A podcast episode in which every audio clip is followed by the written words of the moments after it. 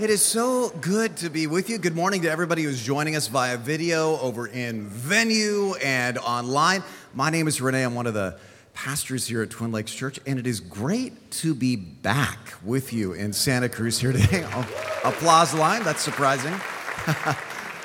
and I know what some of you are thinking have you been away? I, here's what I actually have been in the last week, I counted this up, on three continents North America, of course, and also Europe and Asia. And really, the highlight of the whole trip, the whole reason really for the trip, was going over to India for the dedication of the new building that you helped build at Little Flock Children's Home near Chennai, India. I wish you could have been there at the ribbon cutting. It was really like a, a, dream come true for me to be there representing you. This just happened this past Monday, so six days ago. Would you like to get a little visual tour of the building that you helped build? Really, you don't have a choice because it's in the slides already. So, um, but it's, it turned out so good. They did such a great job with this beautiful building. It has complete dental offices with dental chairs and so on, just like you'd have here. There's actually two professional dental exam rooms, plus space for a dental lab and a medical clinic, and vast multi purpose dividable classroom space, and also huge verandas where they can also hold classes, plus a vocational training center. And again, I just want to emphasize you may help make this happen. This was part of our 2020 Vision Initiative, which is funding both our children's building, which just had its grand opening one month ago down here on this side of the campus, the three story classroom building there, and this India project at Little Flock Orphanage, which just opened Monday. And I want to tell you, everybody who was there wanted me to convey to you from them a huge Thank you. And I just want you to know from the bottom of my heart, you are making a difference to the glory of God. In fact, let's all give God glory for this together. This is an amazing, amazing dream come true. Praise God. Amazing what He can do with our loaves and fishes, right? Now, on the same trip, I was also in Greece and in Turkey preparing our series with a, with a small group of about 18 people over there from Twin Lakes Church. This is our series this fall in the book of Acts. It's amazing how few people really know anything about the book of Acts in the New Testament when it's full of adventure and, I mean, fascinating stuff snakes and shipwrecks and assassins and conspiracies and daily inspiration too. And this fall, what we're doing is we're taking you via video to the actual spots where the book of Acts took place. So we appreciate your prayer as we take all the material we gathered and filmed and prep this book and the small group devotionals and the daily, weekly videos for the series that starts this fall here at Twin Lakes Church. I'm stoked about this. Are you guys excited about this series too? I really am. I think this is going to be really something special. And also, honestly, I'd appreciate your prayer for, for me right now because I'm so jet lagged right now. All bets are off as to what's going to come out of my mouth in the next few minutes. I could completely be hallucinating. So, if you need a reason to stay tuned, just be on the edge of your seat wondering what's going to come out of René's mouth. You have that to look forward to this morning. As we continue our series, Meals with Jesus, grab your message notes that look like this so you can follow along. In the series, Meals with Jesus, we've been looking at the 10 meals of Christ in the Gospel of Luke. And this morning, we're going to look at the most important meal of all, really. I call it the main course. What's this all about? Well, you may have heard the terms the Last Supper, or the Lord's table, or the Lord's Supper, or communion, or the Eucharist. Well, all those different phrases refer to the same thing. And one billion Christians all over the globe today, whether they're Protestant or Catholic or Orthodox or anything else, are going to take communion as part of their church services here on the first weekend of this month. And it all started at this meal with Jesus that we're looking at here in Luke chapter 22. And here's my goal for this weekend. Let me explain it this way. On the flight back from India Tuesday, in the middle of the night, India time, our plane was carrying, believe it or not, the live broadcast of the Warriors game. Can you believe that? On the airplane. It was that, that seventh game, the seventh must win game seven of the semifinals. How many of you watched that game? Can I see a show of hands? How many of you give me a cheer for the Golden State Warriors? Come on! Give me another cheer for the Warriors. Let me hear it.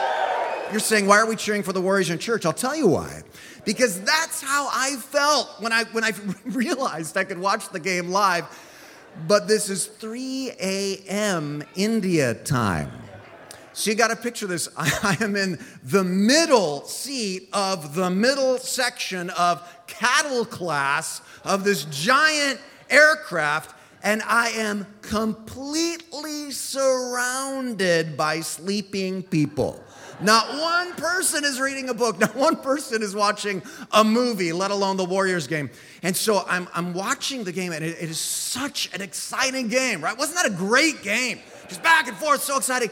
And I'm having to muffle my screams because I'm going, yes! And people are looking at me under their blankets, shut up. And so for two and a half hours, I was just going, mm, and I even took a picture of it. There's Steph Curry right at the victory moment of the game, just to kind of prove to you that I was watching it, right? So not, only I, alone of all the other passengers, was getting the, the, the drama and the excitement and, and the thrill that was unfolding available for anybody on that plane in that very moment. Everybody else was just kind of cruising through it, unaware. Why do I bring this up? Well, I love the Warriors, and I wanted to shoehorn this in somehow. But the second reason is this I think the same exact thing happens in church when we take communion. Now, follow me here.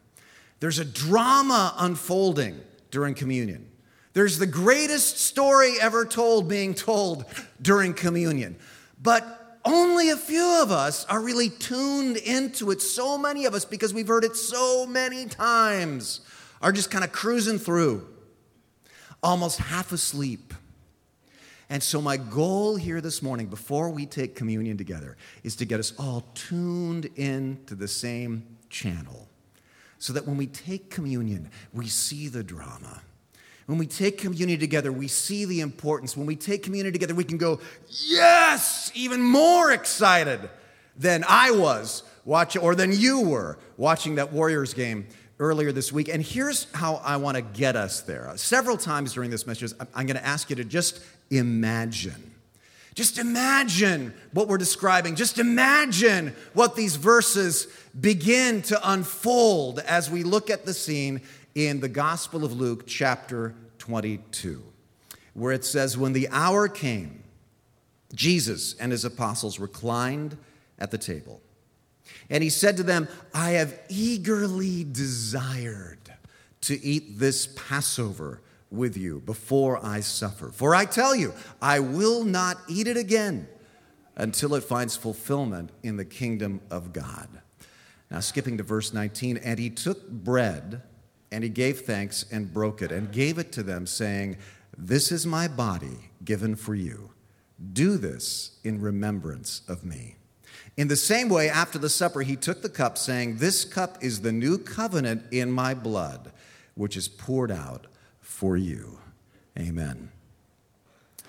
Now, in case you were just kind of cruising through these familiar words, I pray that as we look at the drama just under the surface, the Holy Spirit will enlighten those words for you and, and, and get you into the adventure that they described. And let me start with this. Five times in this passage, Five times in Luke chapter 22, Luke reminds us that this meal is the Passover meal.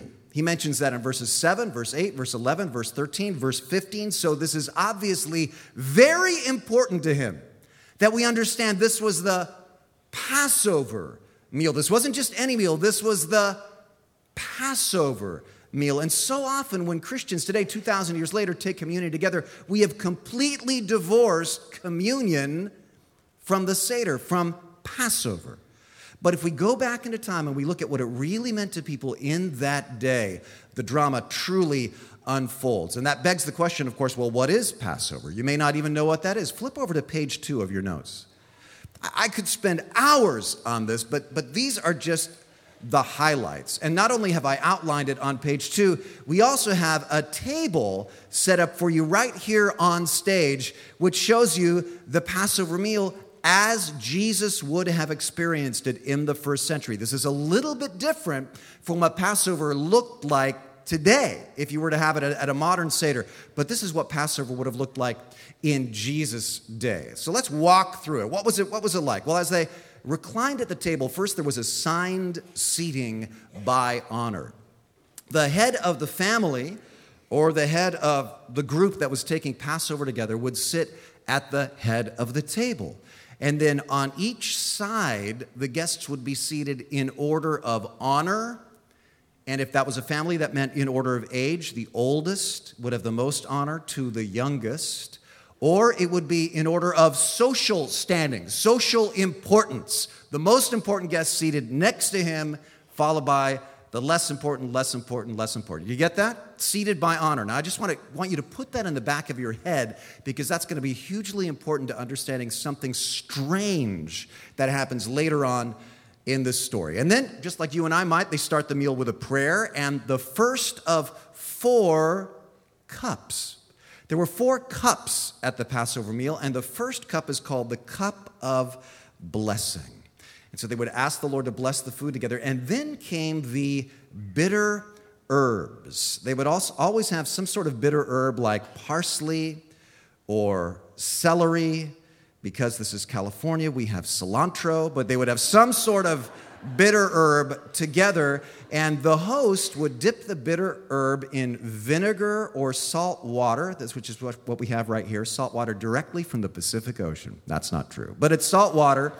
And they would dip the bitter herbs in salt water or vinegar and eat that as sort of the appetizer to the meal. Now, why would they do that? This is a reminder that life is bitter at times, that life contains bitter moments. And I love that this is part of the annual memorial that the Jewish people would have together at the Seder or the Passover meal. Because we need to hear this in an era in Christian culture in America and in the world which is characterized by what you could call the prosperity gospel, where some people say, you know what? If you're a Christian, you love God, you have enough faith, life should be unending happiness, unending blessing, nothing but party time all the time. And if you ever have bitter moments or diseases or anything like that, it's because you don't have enough faith. You cannot find that in the Bible. I don't care what people tell you, they are ripping verses out of context. What the Bible tells you is that there is bitterness in life, even if you are God's chosen people there is bitterness in life. Because you know what the Passover meal commemorates? It commemorates how God's people, the Israelites, were in slavery in Egypt for 400 years before God delivered them. But their slavery, their bitterness, set the stage for a miracle that we're going to look at later. And it's the same thing with your bitter moments in life. The bitterness is not the main course. You see, from God's perspective, the bitterness is just like the appetizer. Don't stop eating at the bitter herbs.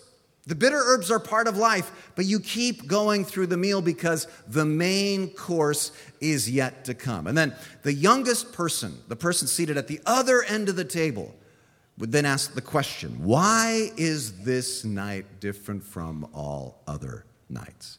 And this still happens to this day when Jewish people take the Seder meal together. Why is this night different from all other nights? And then the answer would come from the leader, the person at the head of the table, in this case, Jesus, would recap Israel's history from Abraham to Moses. Now, I want you to just imagine Jesus telling this story, knowing he is the fulfillment of the story he is telling.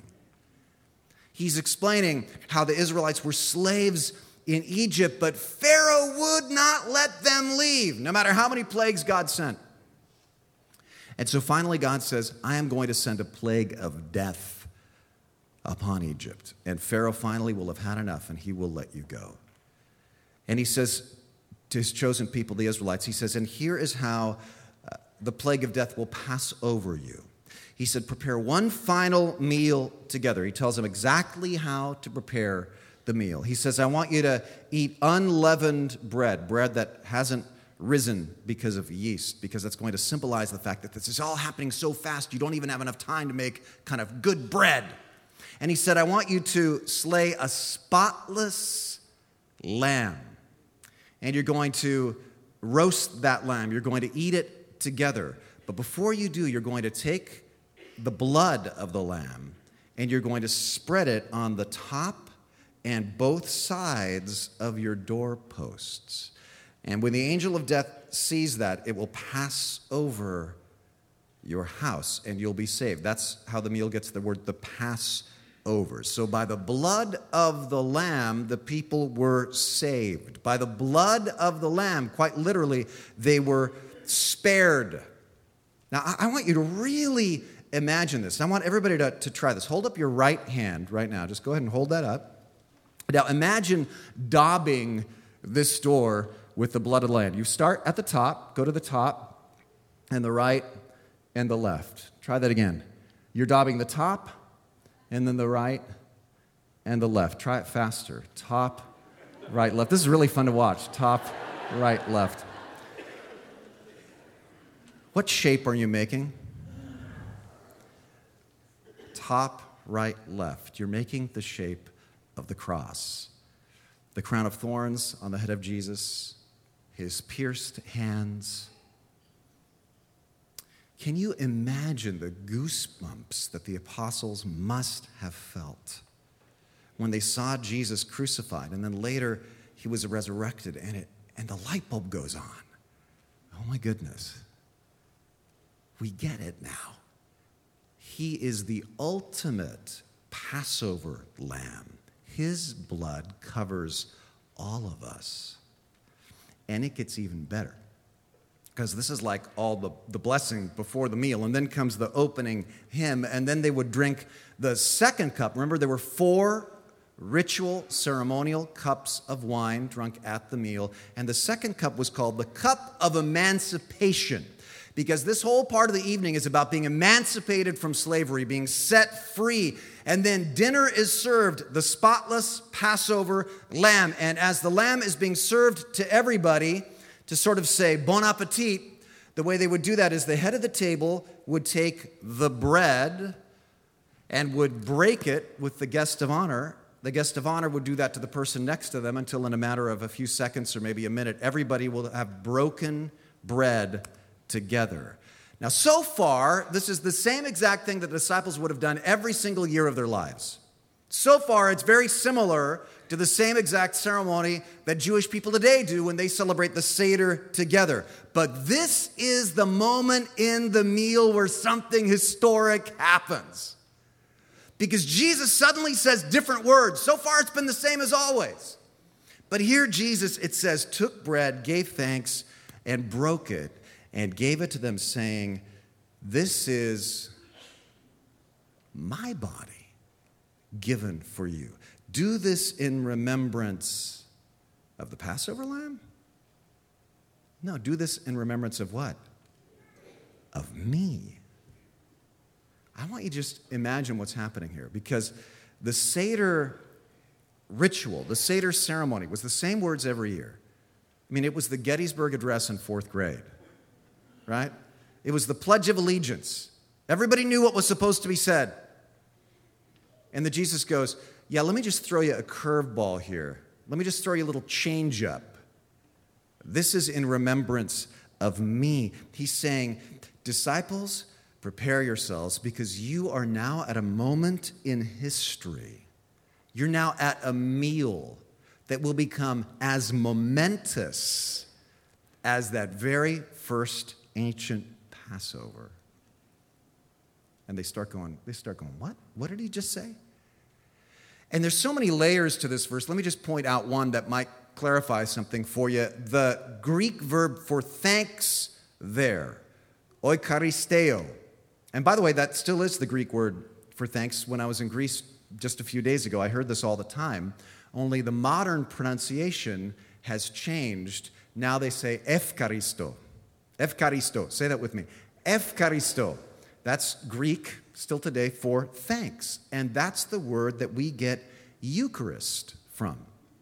You might have heard communion referred to, particularly by Catholics, as the Eucharist. And you're like, why do they call it that? It just means thanks. Because at communion, we're giving thanks for what Jesus did for us. Does that make sense? And then here's the best part. After the meal, the third cup is taken together. Now, do you see this? It's known as the cup of what? The cup of what? Redemption, because this cup stands specifically for the redemption bought by the blood of the Lamb. And Luke says it's this cup. He says, in the same way, after the supper, he took the cup. That's specifically pointing to the third cup. That was the cup taken after the supper. That was the cup that was supposed to represent the blood of the Lamb. And he says, This cup is the what? New covenant. What? This is something new, guys. In the Lamb's blood, my blood, which is poured out for you. He's saying, guys, there's something special that's happening right now. It's not about that 1400 year ago lamb's blood, it's about the Lamb of God's blood. Remember, the first public words ever spoken about Jesus Christ after he was an adult was John the Baptist saying, Behold, the Lamb of God who takes away the sins of the world. And now, at the end of his earthly life, he's saying, Disciples, behold the Lamb of God who takes away the sins of the world. And by the way, notice that Jesus leaves something undone. Jesus actually does not complete the Seder meal. Because after the third cup, he says, I will not drink again from the fruit of the vine until what? Until the kingdom of God comes. I will not drink again of the fruit of the vine until the kingdom of God comes. Now that's weird because there was another cup ceremonial cup at the Seder meal, there was a fourth cup. But after he drinks the third cup, the cup of redemption, he says, I'm not going to drink the fourth cup until everything's finished, until the kingdom of God comes. And that's appropriate because the fourth cup is the cup of completion. He says, I'm not going to drink it till everything's completed. Now you go, so what? This is huge. Listen, today, you and I, we live between the third and the fourth cup, don't we? We've experienced the cup of redemption. We're saved. But the cup of completion, that happens in the future at the resurrection when God restores the heavens and the earth. And so much of our confusion in life comes when we think, well, I'm saved, I've drunk the cup of redemption, and so the cup of completion must be right now too. Why isn't everything perfect right now? That happens in the future. We live between those cups. The cup of redemption we have right now, we get to enjoy it now. We're redeemed. The cup of completion we will drink together one day. And this is really important to cling to that there is so much hope ahead. The Bible talks about the wedding supper of the Lamb, the feast when God restores the heavens and the earth. You know what that is? That's the completion of the Seder meal that Jesus started that night with his disciples. And what happens is just more and more disciples have gathered around the table, billions of them. And one day, they're all gonna raise their cup and they're gonna say, Cheers, a toast to our Lord and Savior Jesus Christ, and Jesus will be there. And you know who I think of at that table? I think of Abraham, I think of Moses, Peter, my mom, my dad, your loved ones who've died in the Lord, maybe a brother, a sister, a friend, someone you're still mourning to this day.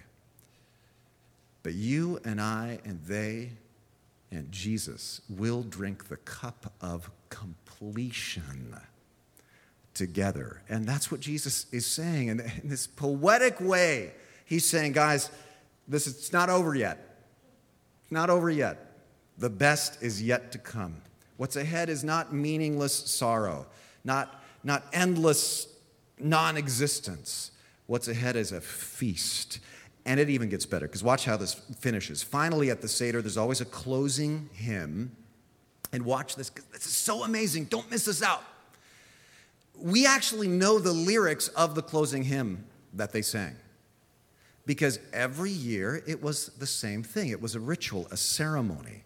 And I just put part of the hymn they sung in your notes there. Check out these lyrics from Psalm 116. Just imagine these lyrics are being sung that night at their Passover meal, their Seder meal, and they're marching out. They're on their way to the Mount of Olives, and you know what happened there? And they're, they're singing these lyrics The cords of death entangled me. The anguish of the grave came upon me. I was overcome by trouble and sorrow. Do you see how that foreshadows what happened to Jesus in the Garden of Gethsemane? They're about to see this thing they're singing happen in front of their eyes. I will not die, but live and will proclaim what the Lord has done. They're singing this, and then they're going to see it when Jesus lives at the resurrection. The stone the builders rejected has become the chief cornerstone. The Lord has done this, and it's marvelous in our eyes. Jesus was the stone rejected by the builders of the temple. He wasn't the same size and shape as all the other little bricks. So they rejected him. He wasn't useful to them and their scheme where everybody had to be the same. But his completely unique shape made him perfect to be the cornerstone of the new faith. And this verse became so important to the disciples. And then look at this verse, keeping in mind what we just discovered. I will lift up the cup of salvation and will call upon the name of the Lord. Check out these Psalms. There's just amazing symbolism all through this Seder meal.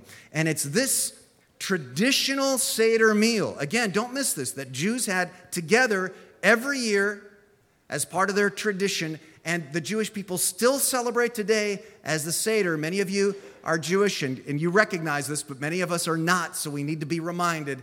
It's this Seder that gets condensed into what we celebrate as the communion meal, particularly the unleavened bread that Jesus broke, and the third cup, the cup of what? Redemption. Those are the things that get condensed into the Lord's table, the Eucharist, communion, that Christians partake of together. Add a little depth to that. You know, I was thinking on my travels, I saw a, a, a symbol everywhere.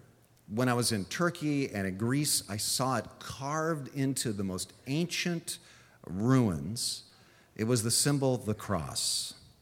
I mean, I saw this in the most ancient churches. I saw this in the oldest buildings that Christians constructed, all the way up to the modern cross that's on the gates into Little Flock Orphanage. It was everywhere. The cross is the brand, the logo if you will, of Christianity.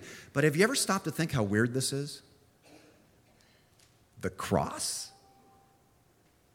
Why wouldn't it have been something else? Why not the star of Bethlehem? Why not the, you know, the manger? Why not loaves and fishes? Why the cross? Because the cross, actually, if you just stop to think about it for a second, was the most brutal method of torture human beings ever devised. The cross was not a symbol of hope, the cross was a symbol of doom. How in the, why, did, why would anybody go, I want to wear that around my neck? I want to put that on all my buildings and signs. How did that happen? It's so counterintuitive. Well, it happened because at the Seder meal, Jesus gives a completely reversed meaning to the cross. And Christians were like, that's right. Throw your worst at us, world. Put us on a cross, and God will turn it around and redeem it in our lives, just like He did for the universe, for humanity, through the death of Jesus Christ on the cross. Let me close with this, kind of land this plane, and then we're going to take community together. Flip back over to page one. Jesus, to his disciples at the Seder meal, is saying three things about the cross that will wake you up to the meaning of the Lord's Supper if you really understand them. Jot these down. Number one, the cross is the center of world history. Just like the Seder was the center of history for the Jewish people, kind of their defining moment, The cross is really the center of history for all people, the defining moment. It has cosmic significance, it has world shaking implications. It means that God loves us so much, He sacrificed for us. The crux, literally, of human history. Number two, the cross is the foundation for a new community, a radically different community. The cross doesn't just change us as individuals. Oh, good, I'm saved, I'm forgiven of my sins. The cross brings us into a new kind of community. And let me show you a kind of a funny detail Luke includes. In the midst of Jesus instituting communion, this, this history making, like I said, bigger than, you know, Gettysburg Address, bigger than signing the Declaration of Independence moment in history. Are, do disciples get it? Are they there at the moment? No, look what happens. A dispute then arose among them as to which of them was considered to be greatest. What? Have you ever gone, what is the deal with the disciples, right? How do they not get this? How does this even come up in a conversation? By the way, I think I'm greater than you. No, I'm greater than you. Why do they even start talking about this? Well, remember, how were people seated around the Passover table? In order of what? Honor. How does this conversation come up? They're working out the seating chart. That's what they're doing here. Uh, excuse me, brother, that's my seat. You know, I'm number six. You're number seven. No, I'm number six. You're no higher than eight. And they're arguing over this together. And Jesus goes, Whoa, whoa, whoa, whoa. Stop, stop, stop, stop right now.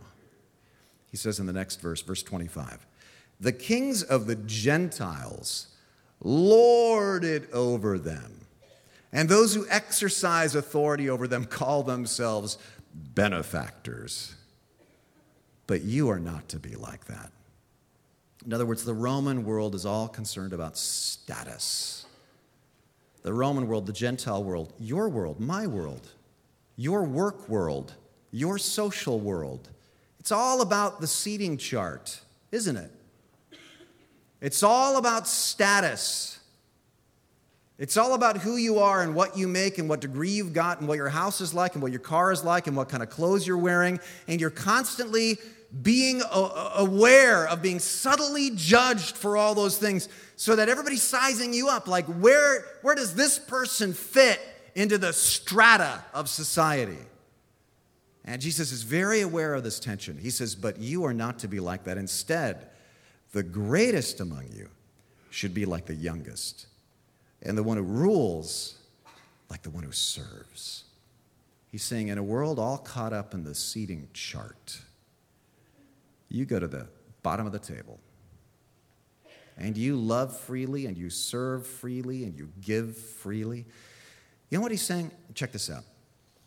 How many? It was like 107 degrees over in the valley this week, right? Was any, just show of hands, was anybody over in the valley this week? Can I see a show of hands? A lot of you were. So it was, it was hot over there, wasn't it? Imagine what it's like when it's like 107 in one of those valley cities like Modesto or something, some city over there.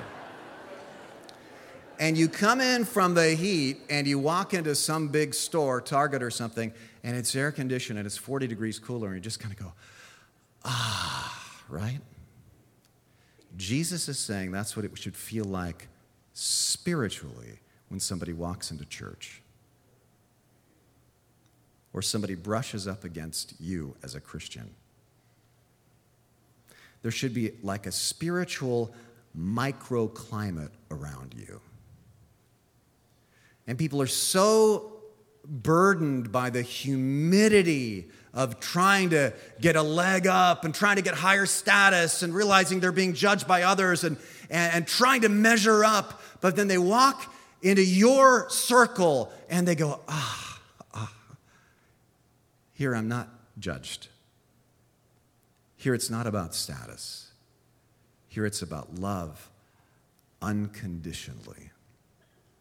He's saying that's the kind of new community I'm here to bring because that's how I love, and they'll know you are my followers when you love.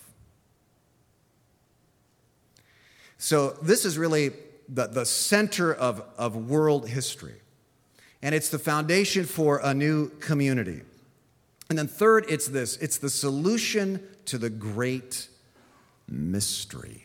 What mystery? The greatest mystery of all, which is how do I connect with God? And it all has to do with this word. We don't hear this word a lot anymore these days sin. See, what happens spiritually is I can tell there's something in between me and God, and it's my sin. And the modern solution in many circles is just pretend it isn't there, pretend there isn't any sin. And the ancient version for most ancient religions was try to find ways of paying for that sin with religious ceremony and sacrifices. And the problem is neither the ancient way nor the modern way really satisfies. So Jesus says, here's the solution. The ultimate Passover lamb will apply his blood over your life.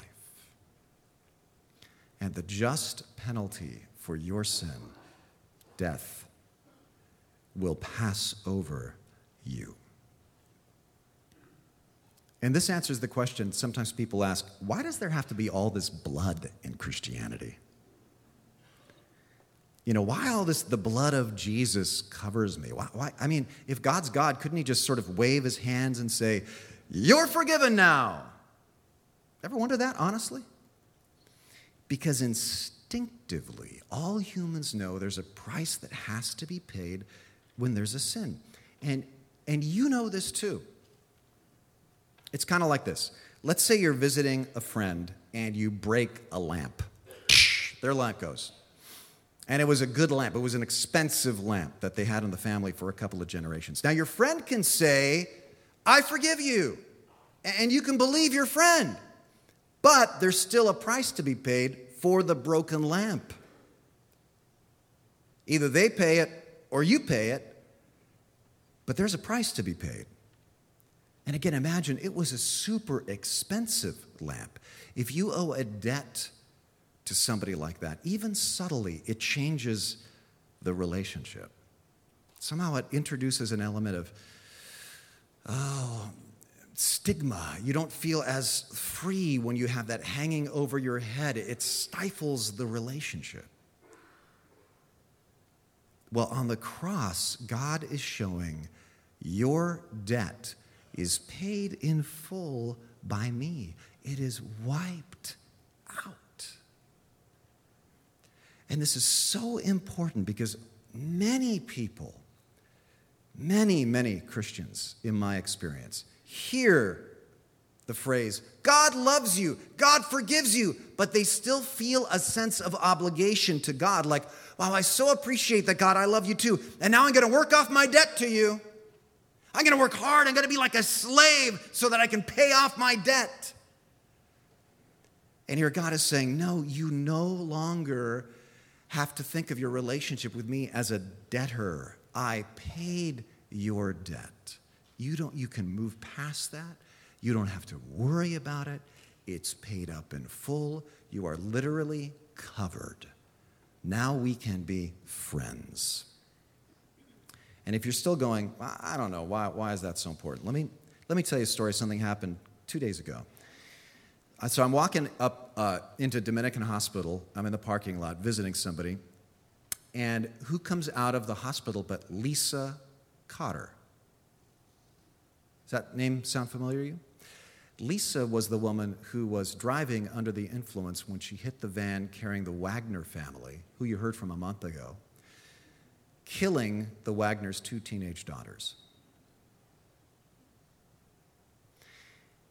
When I saw Lisa, I said, Yeah, I just want to tell you something. I'm so glad that you stayed here in town after you got out of prison because you're showing us how God can redeem a life. She's just plunged into drunk driving awareness classes. She and Lynn go together into high schools and prisons and other places talking about drunk driving together. She and Lynn, the mother of the teenagers that she killed, they have a relationship now. And I said, Thank you for not leaving when there was such a, such a stigma attached to you here in this town. And she said, Well, you know, God has done amazing things. Lisa goes to another church here in town. And uh, she says, So what's up with you? And I said, Well, this, I'm looking forward to this weekend. We're having communion. And she just stops. And tears start to fill her eyes. She just closes her eyes and she just says, Man, I love communion. she says, I can't imagine living life without communion. Do you understand where she's coming from? Because imagine you have a debt that big. When you have a debt that big as what's hanging over her head, you could never, ever, ever, ever work it off. With all your good intentions, you would just be, be drowning in a swamp of shame for the rest of your life. But at communion, God says, Listen, I got you covered. You're forgiven. Now, of course, you still make amends. Of course, Lisa has asked Dan and, and Lynn for their forgiveness and they've granted it. Of course, she goes on to help other people, but it's not out of a sense of obligation, believing that all those things earn her forgiveness from God. You can't earn forgiveness for a debt that big. You can't earn forgiveness for anything you have ever done. You can't earn forgiveness through feeling more ashamed of yourself. You can't earn forgiveness through your penance and good works. Debts that big can never, ever, ever be worked off. So, what God says is, I grant it to you so that you can rise up and move forward and stop marinating in the past. And maybe you've had a hard time letting go of something you've done in your past that you're ashamed of. And maybe this is the morning that God is whispering to you, you know, my body's broken for you. you know, my blood was poured out for you. So you can stop, stop living in the past. You're covered. You are covered.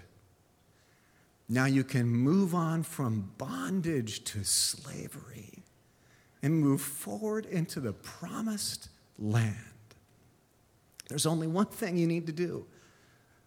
And this, to me, explains the whole question why in the world did Jesus choose a meal to symbolize our relationship with Him?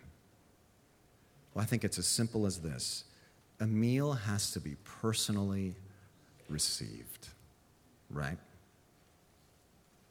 I can't eat your meal for you. I had a delicious filet mignon last night. Don't you feel satisfied? That was good, wasn't it? I didn't have filet mignon, I had spaghetti. But still imagine that. You personally, that's all you have to do. God says, I prepared a feast of forgiveness for you, for you.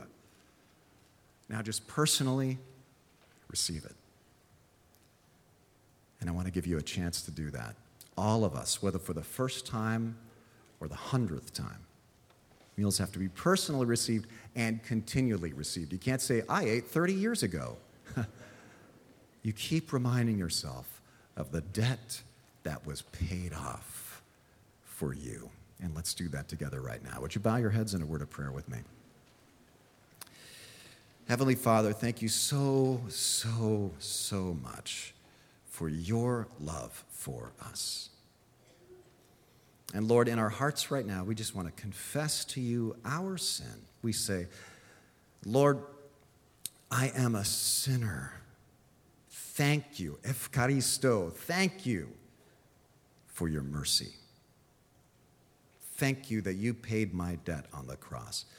And God, I believe some people in this room are just going to settle their, the issue right now and say, I receive you now as my Lord, as my Savior, as my liberation. In Jesus' name I pray. Amen.